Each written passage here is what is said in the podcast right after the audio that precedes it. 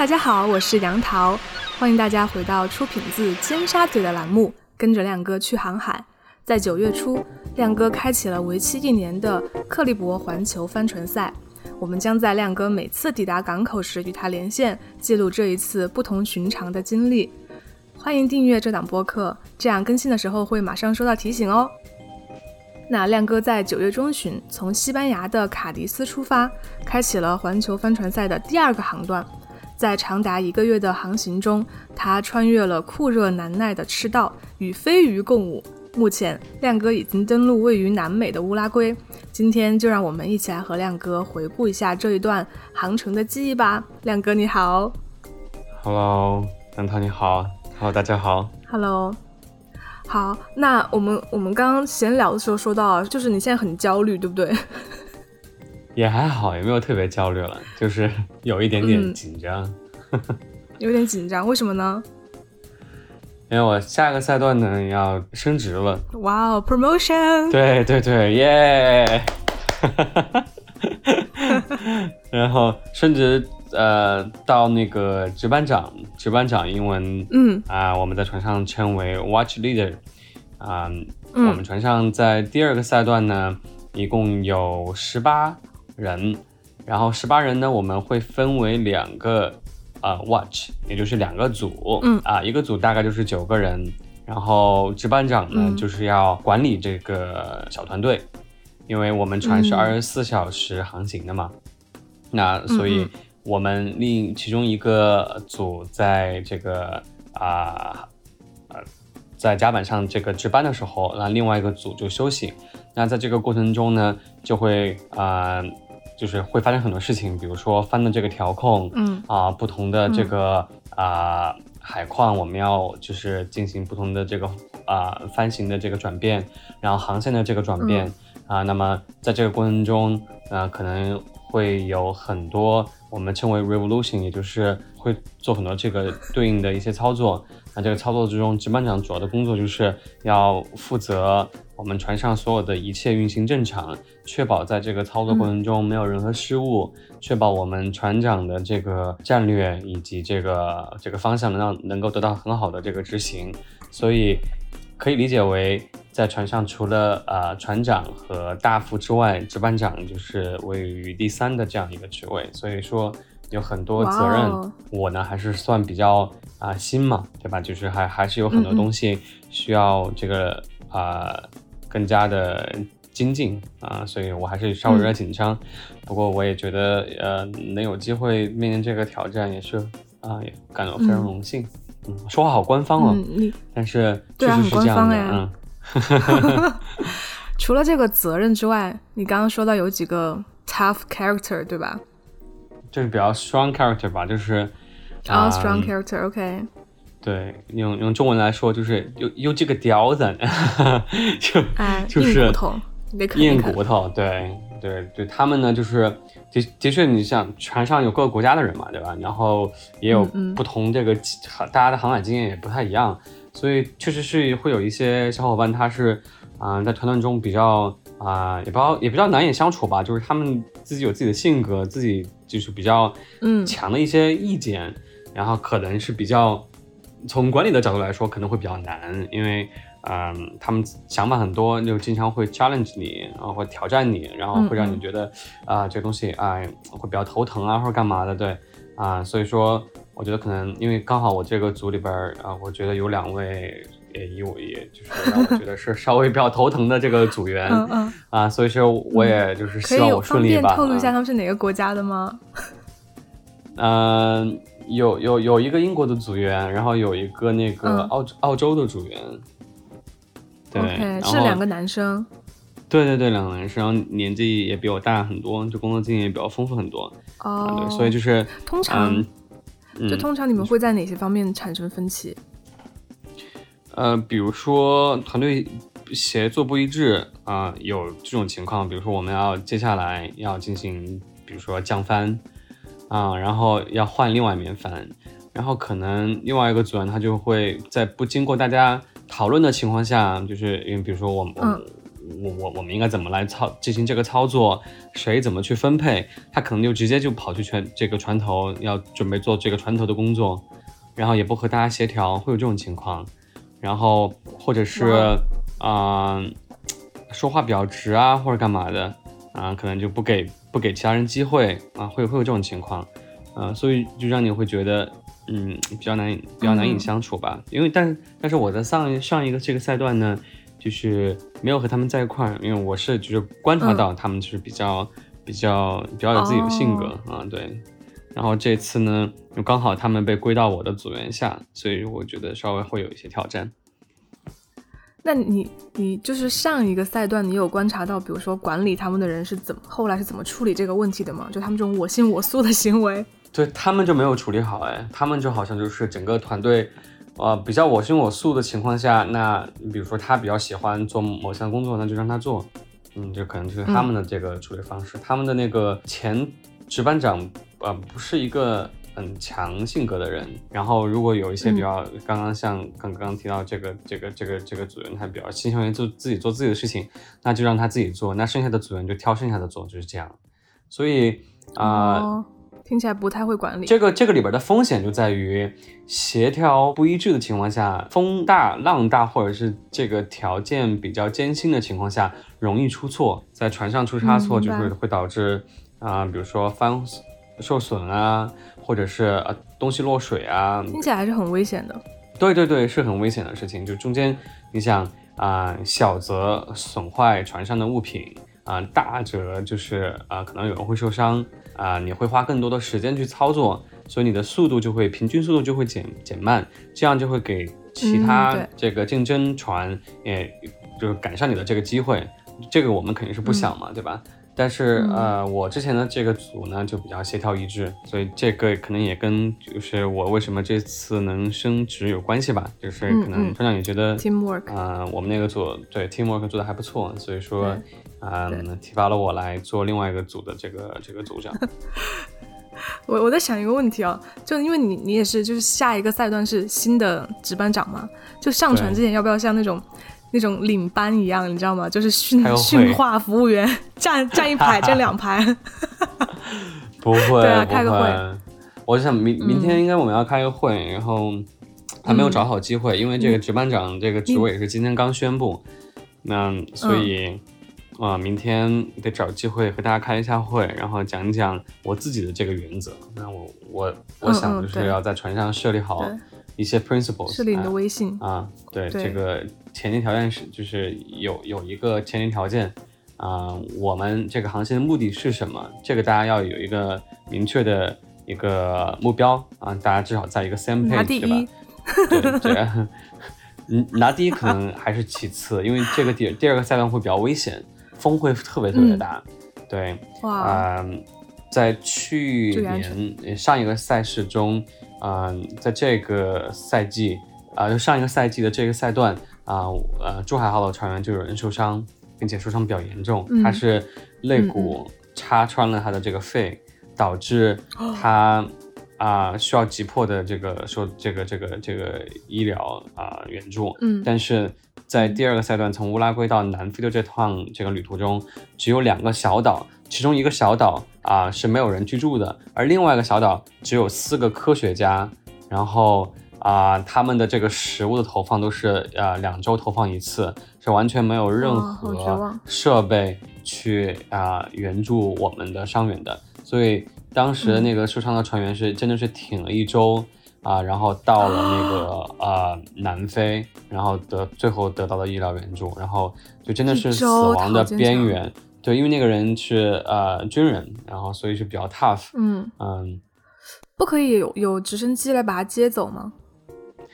在离岸一百五十海里之外，直升机就不会来援助了。所以说当时是。他们是联系了小岛，然后小岛说那边是没有条件，他也没有办法船停泊，所以啊，他们刚好也正好在南大西洋的中间段，所以返回乌拉圭和去南非，都很远，去南非都很远。对，南非的医疗条件可能要比乌拉圭更好一些，所以说与其返回，他们就选择了这个啊执行，然后最后到了南非。对，所以这个赛段最重要的就是安全。所以得强调这一点。对，然后啊，可能也也也会设立一些啊，我们如何去沟通的一些机制。反正 overall 来说。就虽然上就是听听听着很很无聊啊，就就从这个 我们听众的角度，但是就是船上确实会有这这些挑战，支棱起来，亮哥。来，我们聊点有有有趣的事情。好，那我们好呃下面呢就还是以这种问答的形式哦。呃，第一个问题呢就来自听众的留言提问：航海的时候有听到什么声音吗？有什么有意思的声音吗？有意思的声音。啊，嗯，鲸鱼的声音算吗？哎，应该不是鲸鱼声音，是鲸鱼喷水的声音。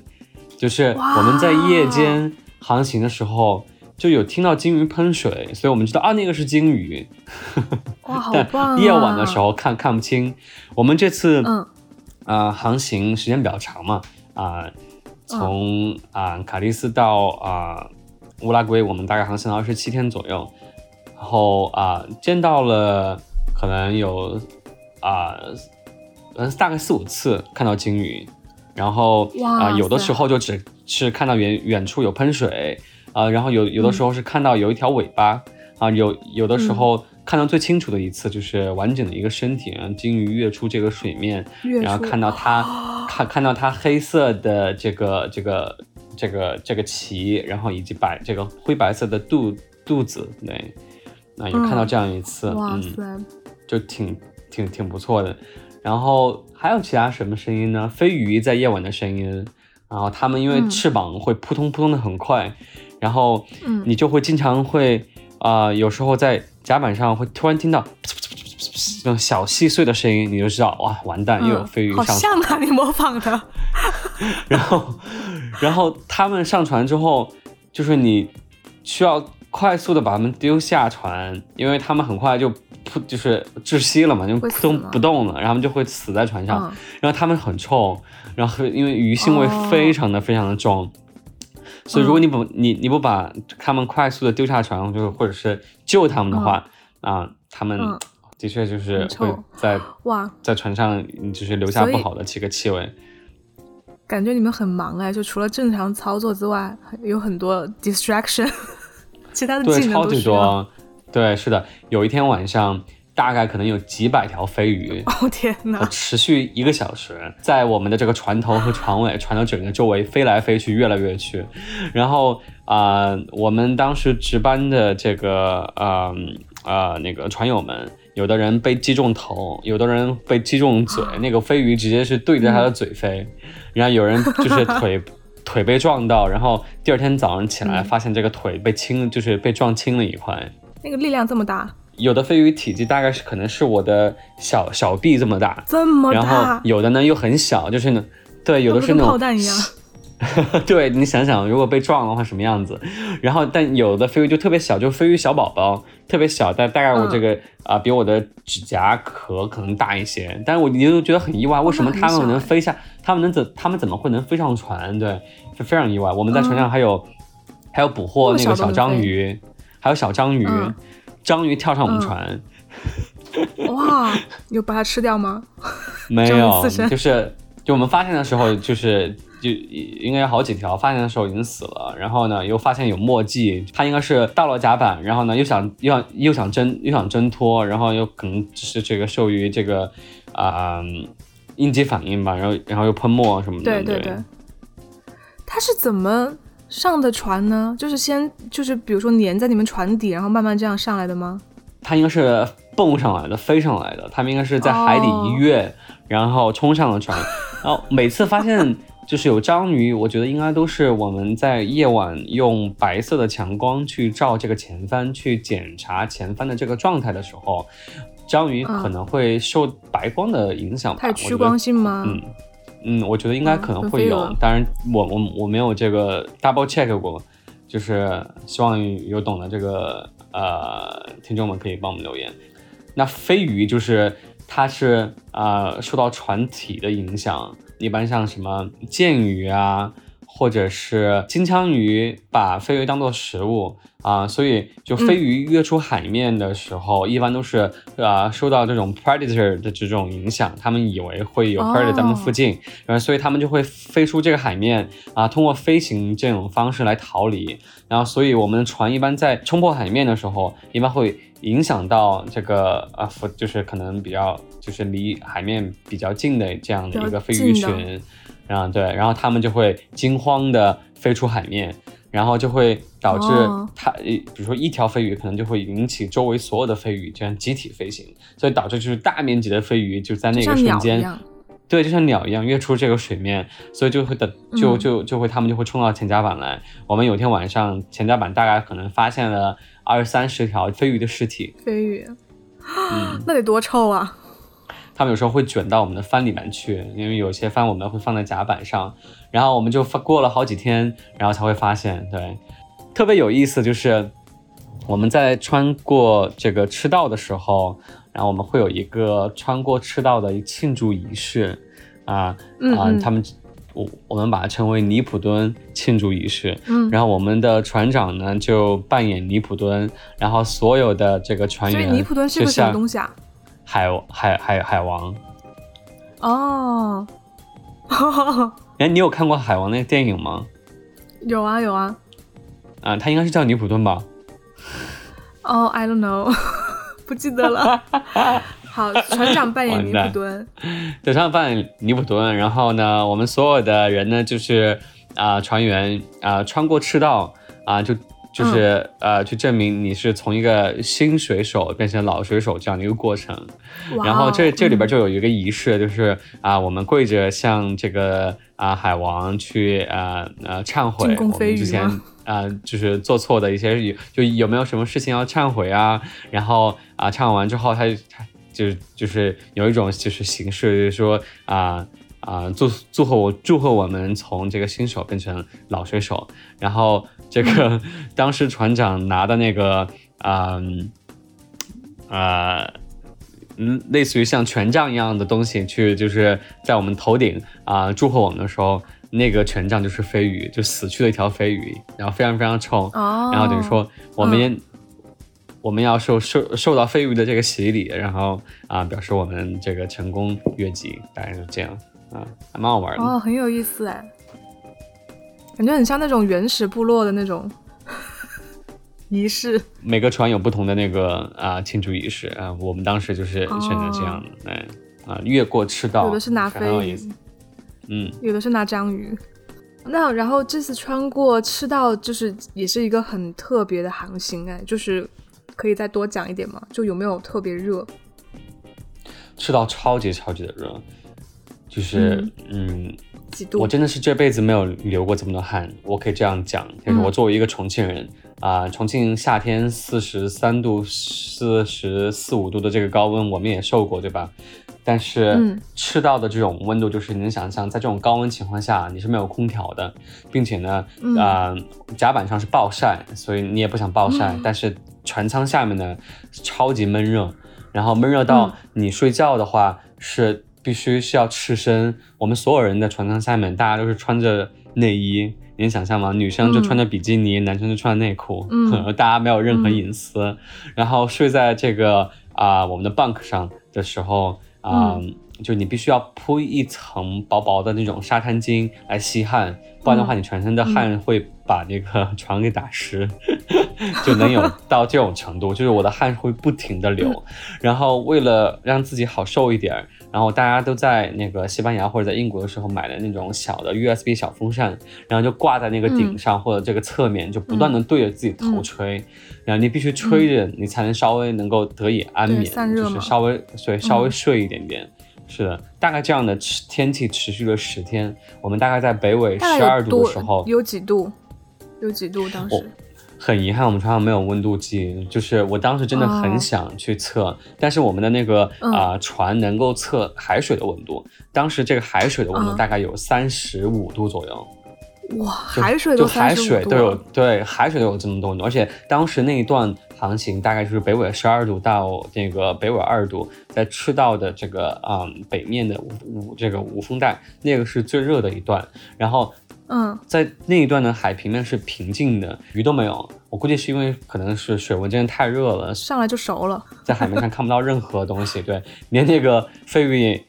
也也没有，就整个海平面非常非常近。由由于路过那个无风带，然后根据比赛的这个规则，因为完全没有风嘛，所以我们大概通过引擎啊航行了大概两百多海里的样子，所以说大概我们两天就特别特别的呃 chill，然后海面也是平静啊无风，然后就看到。啊，各种各样的云，因为没有风嘛，然后就各种各种云，然后有的云呢就是扩大了这样的一个一个状态，所以它就会有积雨，所以就会有降雨，所以这个就是我们唯一洗澡的这个机会。你想，全身都是啊爆热的这个这个汗累积，只能用雨来洗，是不是？因为船船船上不能洗澡嘛，然后所以我们全身都。就你能想象有大概味道有多重，特别是对于西方人来说，因为他们毛表什么就是毛发比较茂茂密，对，所以船船船船舱很臭。然后所以你好不容易有这个下雨的机会，大家都是拿着这个香皂要冲上甲板，这样这这这种情况。嗯有一天就是我听就是甲板上说啊前方有雨云，然后所有人就开始往上冲，然后就是赤身，就是赤身。然后就穿着就自己的这个内衣或者比基尼，然后就啊然然后还有就是那个，呃救生衣，然后就往甲板上冲。然后我当时是最后一个，然后我上去的时候，我刚好在那个我们的那个啊上甲板的那个梯子，你要露过一个小窗，然后你就看见大概十个人，然后赤身裸体，就严阵以待，每个人的左手都或者右手都拿着自己的香皂。就在等待那个雨飘过来，然后有有有有的人就已经开始在抹自己的头发，用那个 就那个那个洗发香波就已经开始在抹头要准备了，结果那个雨没有来，预洗 那雨没有来，就超级的超级惨对。天呐，他头不都粘到一起了啊！大家可以想象，我们头发大概就是有更恶心的状态，就是呃。有时候就海水会冲刷到我们的甲板上来，就我的头，有时候我都能啊领出这个盐，就是我我大概用手就快速的，就是呃抹抹抹我头的时候，就就是哗啦哗啦那个白色的盐就能对就就就就会掉下来，然后所以就是你知道就是你的头发就真的是黏黏糊糊，一直是这种状态。我们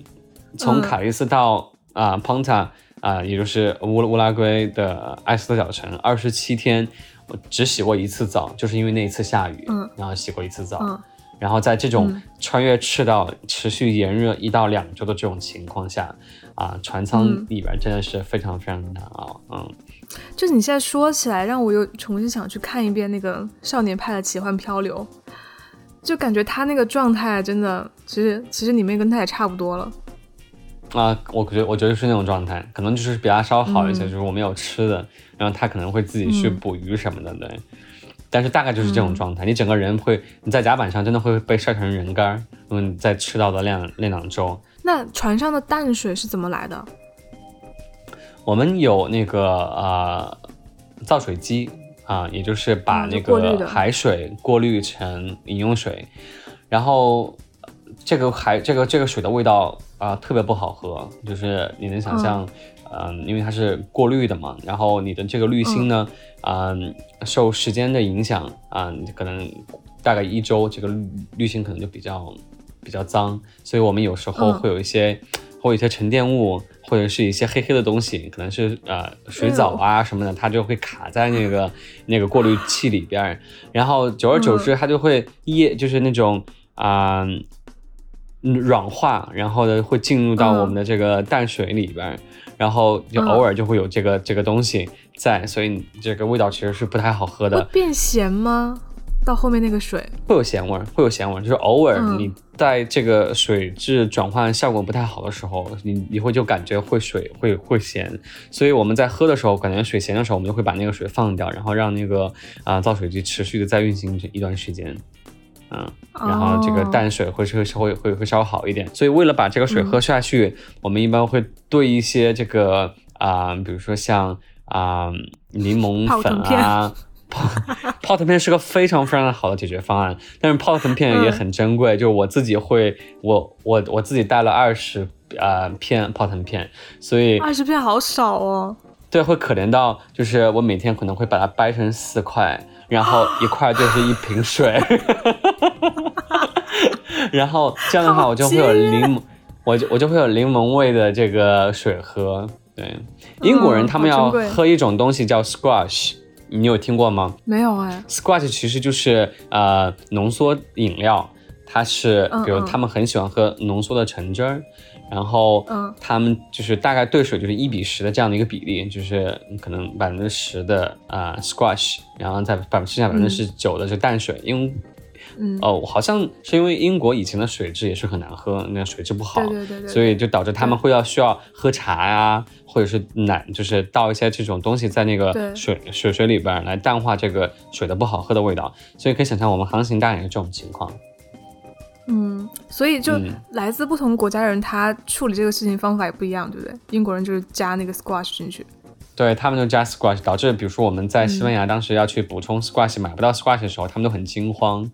然后最后我们就有这种抓狂，然后最后我们就买了那种呃那种果汁粉，可以就是舀几勺，然后到你的这个水杯里边，然后就是大概就是这个橙汁味啊什么的。对，I see，哇，这很有意思哎。我现在觉得泡泡腾片很好喝，因为泡腾片你想又是维 C，然后又有果汁味，然后非常非常好，体积又很小。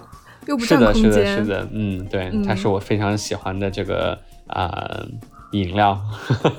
哦，没想到我在船上会出现泡腾片和洞洞鞋。嗯，洞洞鞋啊，洞洞鞋，我整个全程都在穿洞洞鞋，没有穿过别的东西。但洞洞鞋特别不好，就它会让你的，它会让你的脚非常的粗糙，哎，对啊，你的皮。那我以前的脚，就是因为你知道重庆人很喜欢洗脚嘛，对吧？那我是我我以前是重庆洗这个洗脚城的常客，洗脚的阿姨们都会说，哎，小伙子你的你的脚板好好冷哦，就会这样称赞我。但是现在我的这个这个脚是状态是一去不复返，就是因为洞洞鞋，它真的会让脚非常的粗糙。对，你会磨起很多茧。在那个海水嘛，对，那种环境里，那你脚背会晒成很多洞吗？就是 晒成很洞什么意思？就会有黑点，对不对？有的，有的，像甲壳虫一样。是的，是的，有有有，真的有，但只是我的点晒的不是很均匀，就是有的地方你会发现这块居然是黑的，啊，就是因为洞洞鞋的关系，嗯。那你们航行中有遇到其他的动物吗？然后有没有，you know，把它做成刺身来吃？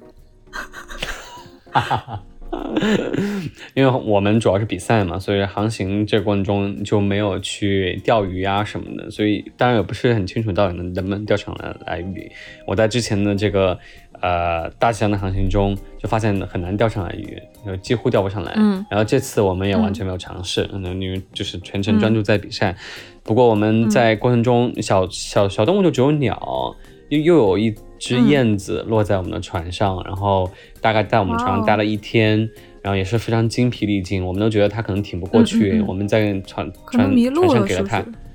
给了它水，然后也给了它一些小的面包碎。然后它都没有吃，然后那段时间也刚好是接近赤道，所以天气非常的炎热，但是它完全不喝水，然后整个状态就是感觉晕乎乎的，所以我们当时觉得这个燕子应该呃活不了。它当时在我们床上待了大概一天啊一夜的样子，然后啊后面飞走了，就希望它还活着吧。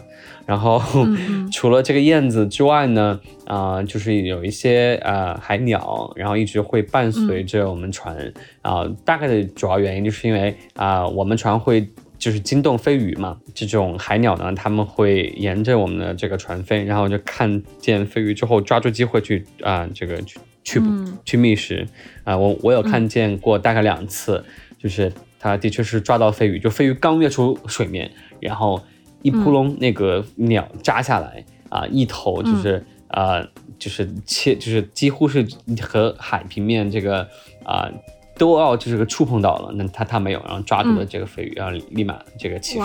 非常非常的酷，好厉害，嗯，感觉海上的鸟儿们似似乎都不会啊着陆，它们好像就一直这样飞着，所以我一直就在想，它们。是不是就跟我们人走路或者是人坐着一样，就是飞得很轻松，是不是？嗯，非常非常飞着也睡觉。嗯，对。但是你可以想象这个条件，嗯，条件也很艰苦，因为也会有遇到这种大风大浪的情况，然后他们也一直这种大风大浪中跟跟着我们，然后会觉得啊，在这样的这个艰苦条件下，这样这些鸟儿的生存条件，嗯，太惨了，让你会觉得这个上帝上上帝是残酷的。嗯，很顽强啊，而且你们你们当时那个位置应该离大陆也很远，对不对？远离大陆，是的，是的。嗯，哇哦，OK，哎，我我好奇，海上会有昆虫吗？像苍蝇一类的东西？嗯，没有啊。我们在卡蒂斯离开的时候，啊，大概会有遇到两。只苍蝇在船舱里边啊，但它们可能是西班牙籍的这个苍蝇了。当时我们还讨论，我们这个出海之后到南美，他们一时要是生生活在我们的船舱里边，需不需要签证？或者是他们知不知道自己已经到了另外一片大陆？对啊，然后出了舱以外就说，哎，对，怎么回事？但对啊，后后后面后后面这两只苍蝇好像也也也没有踪迹，估计没有生存下来。这次就是穿越赤道的这这个赛段，有没有遇到其他的一些挑战呢，或者惊险的事情？嗯，在这个过程中，我觉得可能最大的航海的挑战的话，可能是升这个球帆吧，因为啊，这段这个航行的话是啊，主要是这个贸易风，贸易风的话啊是比较稳定的啊，这个风大概是在这个赤道的北面、南面啊。这个英英文叫 trade wind 啊，trade wind 它由于这个风向是比较固定的。那北半球的这个 trade wind 的话，我如果是从欧洲南下，然后去美洲的话，可能有呃超过四分之三的时间都是在顺风航行。那顺风的时候的话，我们就会升球帆。球帆是一个让人很纠结的帆，就是它会让你的速度很快，因为这个球帆它很轻。然后它也这个它它也非常大，它由于这个大，然后呢，在我们的这个作为这个最大的这样一个前帆，它兜风的能力就很强，那你速度这个船速就会很快，但它也会让人很头疼，就是因为它很轻，它很轻薄，然后所以一旦这个球帆，呃，你的这个船的方向没有控制好，那么这个这个帆就会崩塌，就会导致可能会缠在我们的这个。啊，前撩上啊，或者是桅杆的这个 spreader，也就是这个啊支索上面，造成一系列麻烦，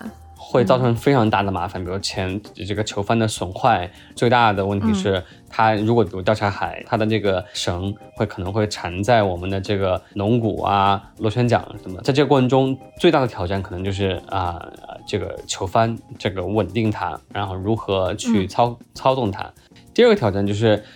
我们。在抵达乌拉圭的前一周，然后遇上了那南大西洋北上的这个狂风，有五十级的风速，五十级的风速大概是十级风的样子，就整个大浪，你会觉得浪可能高达啊十到二十米，就是浪会直接个可能就是会越过我的头，会直接就是直接把我全身给淋湿，然后你会觉得这个船非常非常的渺小，就是那一刻让我觉得。我我们的船在大海中真的不算什么，对不对？就像一真的像一片叶子一样。嗯嗯，对，是的。那个时候就会觉得特别的惊险啊！我觉得可能就是这两个大的挑战。那还有就是抵达乌拉圭的时候特别的冷。乌拉圭这会儿呢，因为南南半球和我们的季节相反嘛，乌拉圭刚好是初春啊，春就春天刚到，但是呢，海面上非常的冷。到最后的两天。我有感觉到，就是我的手和我的头，它似乎就是已经断，就是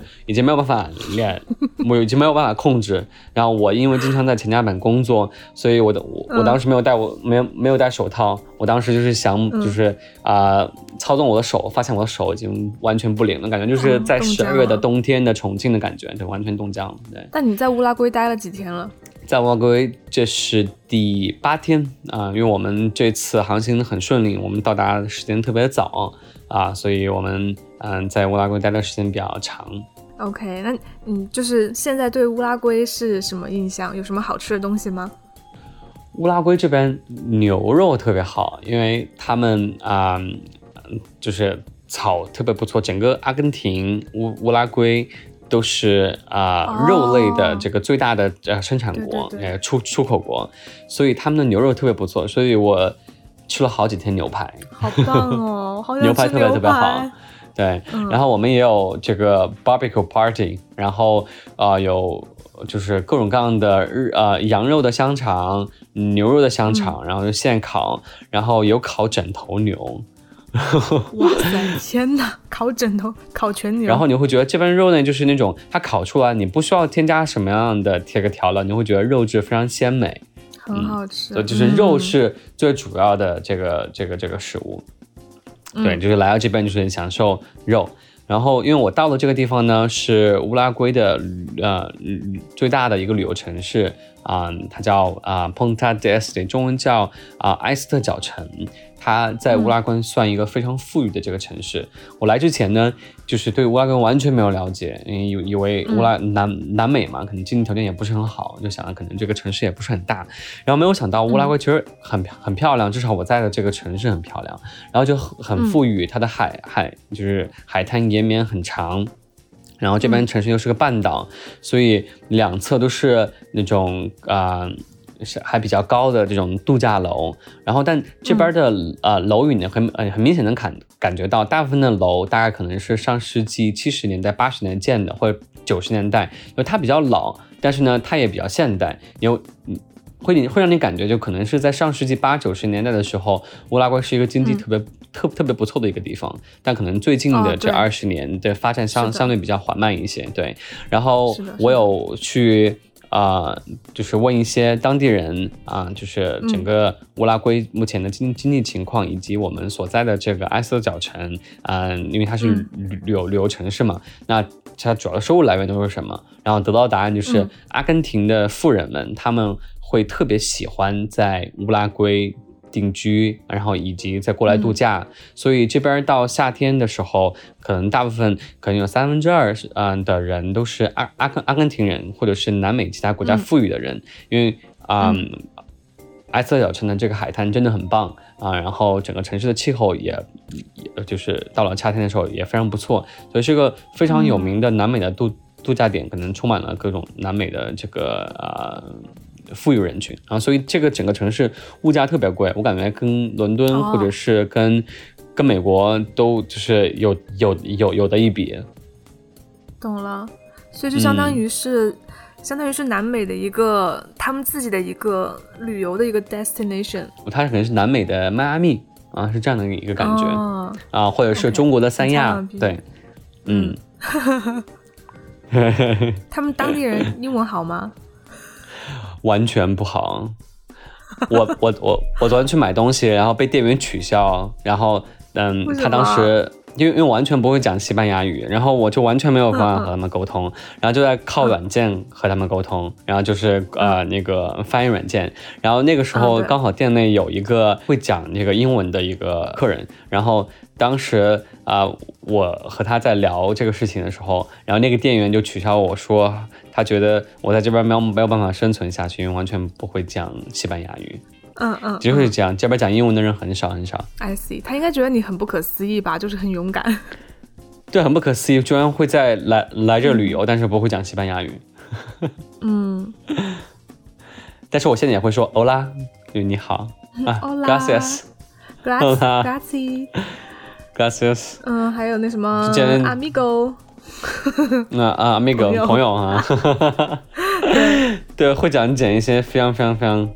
非常非常简单。的，No Español，No Español。在这段航行中，就是有一个我觉得非常大的啊，很让我欣喜的点，就是嗯嗯，路过了，比如说西非那个啊撒哈拉，西撒哈拉，然后。西哈西撒哈拉的一侧呢是那个啊 Canary Islands，然后 Canary Islands 这个这个这个岛呢，嗯，我之前在海明威的《老人与海》中有读到过，就海《老人与海》里面那个老人那个主角，他的名字应该是叫圣迭戈，圣对吧？我不知道你有没有印象。然后就文章就有讲到，顺杰哥经常啊做梦，他会梦到他年轻的时候在做水手，然后在其他全世界各地去航行。然后就讲到他梦到自己年轻在航海的时候，在那个高耸的啊 Canary Islands，因为它是火山岛，就有读到这这这些文字，就会感觉很亲切。然后同时他又梦到在这些岛屿的沙滩上呢，都就是会出现狮子。他梦到这个海滩上狮子们在嬉戏，然后他就在旁边一旁的观观测，然后这就让我想到了啊，那个啊少年派里面的狮子，然后也是最后那个镜头，那是老虎，老老虎，因为猛兽就是猛兽吧，就是你可以把统称为猛兽。然后远离那个 啊少年派，然后同时呢也让我让我想到那个画，因为你也知道我我我很喜欢画嘛，对吧？那个亨利卢梭有就是他的画我非常喜欢，他的画主题里边也也是就是有狮子有老虎，就是他作为这个欧洲画家啊，他画了很多关于非洲的主题以及那个南美洲的这个主题，然后但他其实完完全没有就是啊。离开过这个欧洲，但他的这个画里边的那些啊物品呢，就是所他都是根据水手们啊冒险，然后在这个他们的日记里边，或者是这个这个啊探险家的那些日记里边去提到的这些叶子，这个非洲的这个丛林长什么样子啊啊那个啊狮子老虎长什么样子啊，他就以这样的一个呃想象的这样一个形式去把它画出来。然后，啊，狮子和老虎就是他这个常常有的这个主题。然后我就我我我当时在在在这个路过这个 Canary Islands，就就就就想到了，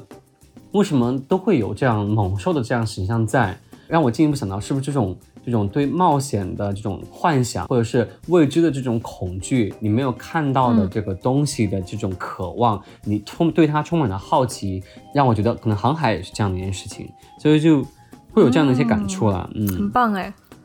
对，那其实其实确实是为什么就是少年派他会他会说是一个老虎跟他在船上，但是其实有一种意象，就是说那个老虎其实是他自己嘛，就从头到尾只有他自己在那个船上，就老虎其实是一个意象，确实确实也是啦，就是这种冒险可能大家内心其实是有一头猛兽，对不对？啊，或者是只有猛兽能够嗯活下来。或者是生存下来，很棒的一段很 artsy 的一段 谈话。那除了这些感想啊，就是抛开艺术啊，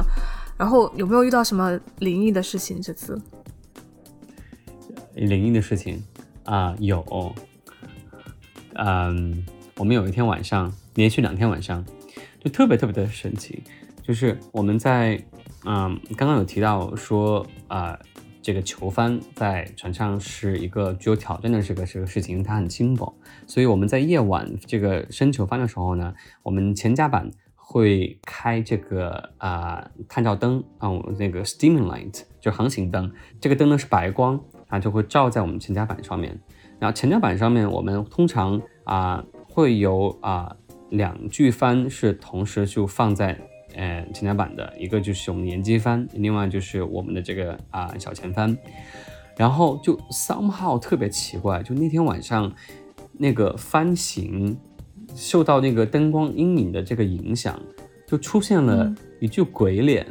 然后那个鬼脸就是嗯生动到就是他的眼睛黑色很深邃。然后他的那个嘴唇呢，是那种 V 字形的笑脸，然后那个那个笑脸呢，刚好又带一点红色，那个红色那个反反光，我都不知道是怎么反上去的。然后整个脸呢是那种啊棱角分明，然后啊微笑着，但也就是深邃的黑眼，没有眼球，非就是一种以这种嘲笑的那种那种表情把你盯着。然后大概懂。当时我们的船船船上的船员陆陆续续大家都有发现，但大家也不敢吱声。后来 我我我就大胆的说：“我说前面有一个鬼脸，大家有看到吗？”然后他说：“啊，天哪，我看到了。”就就我一直不敢说。就是这种好几个船员其实早就看到了，然后就那整晚那个鬼脸就一一直在那，然后我们就说不行，那个鬼脸太太吓人了，就没没有办法不就是不注视他。我说我我们要不要有谁去前甲板把那个帆给毁，就是折一折，然后那让让让让对动一下，然后调点那的光，但没有人去。导致那个鬼脸一直在那躺了两天，呵 呵就两个晚上。后来第三个晚上，那个鬼脸就不在了，呵 因为我们白天的时候可能调了帆，后来那个怪鬼鬼脸就消失了。对，我有拍照片，嗯，发给你看看。好，好吓人！有人想看吗？发群里。嗯。哦，然后你说到照片啊，你刚刚就是录节目之前发给我们那一张，就大家都在水里，然后看着帆船，然后背着那个天特别美，是紫色的，那张是在干嘛？那张是我们在游泳，因为啊，我们不是在过赤道无风带的时候没有什么风嘛，对吧？然后我们是以这个靠嗯发动机发动。然后啊，我们大概可能有二十分钟的时间，我们就把这个船速降下来，然后作为我们这个航行中的一个福利，然后大家就跳进了这个深海，然后游游了一下泳。那会儿我们刚啊刚好是在啊非洲与那个啊啊南美洲的这个中间的大西洋，然后所以水深大概是三千到四千米。你看在三千到四千米的海洋里边。游了一次泳，感觉怎么样啊？那个感觉真的是非常非常的棒。潜下水，然后睁开眼，这是我第一次没有戴泳镜在就是水里边睁开眼。但你会觉得水一就是完全眼睛完全不会有刺痛感哦，真的吗？水下是一望无尽的蓝色，非常非常的蓝，那种清透的那种蓝色。然后我能看清，就我第一次看到这个船底，看到我们的桨，看到我们的舵，但除了这个一片深蓝，什么东西都没有。嗯哦，就是也看不到任何的海洋生物，嗯，看不到任何的海洋生物。那当然，你可能不希望看到海洋生物。你看海洋生物意味着对对对，有大鱼，然后有鲨鱼。如果有鲨鱼怎么办？对，这个时候出现出出现一只大章鱼，把大家给拉下水啊，那就完蛋。本来很唯美的，然后现在变得很幼稚。对，哎，有有有一部恐怖片，你有看过吗？嗯，就是。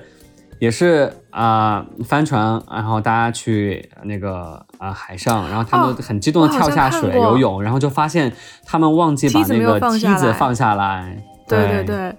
很恐怖。就是，对啊，我在抖音上刷到过啊，抖音不是这个男人叫小美，他们在海里游泳。哦，这个男人叫小帅，这个女人叫小美。所以我们当时船上就有好几个人就没有没有没没有跳下来，那就有深海恐惧吧。我也会有，但是我觉得如果是有这个机会，而且就是我在知道这个海下面是没有东西的情况下，我应该会跳下去看一下，好特别。我当时就直接从船头一头扎进水里边，就觉得哇哇，人生一次的这样体验，在大西洋的正中间，赤道的无风带啊，游了一次泳，太难得。非常感谢亮哥的分享。那亮哥和珠海号目前正停靠在乌拉圭，在十月二十二日会启程前往南非的海港城市开普敦。那就等亮哥停靠海港时，我们再次连线吧。如果大家有想提问给亮哥的话呢，欢迎在呃评论区给我们留言。如果你喜欢这期节目，别忘了订阅关注，然后呢，也在小小宇宙给我们点亮小条心，推荐我们上首页。可以在苹果播客给我们五星好评。那这一期就是这样啦，谢谢大家，我是杨桃，我是亮哥，谢谢关注，拜拜。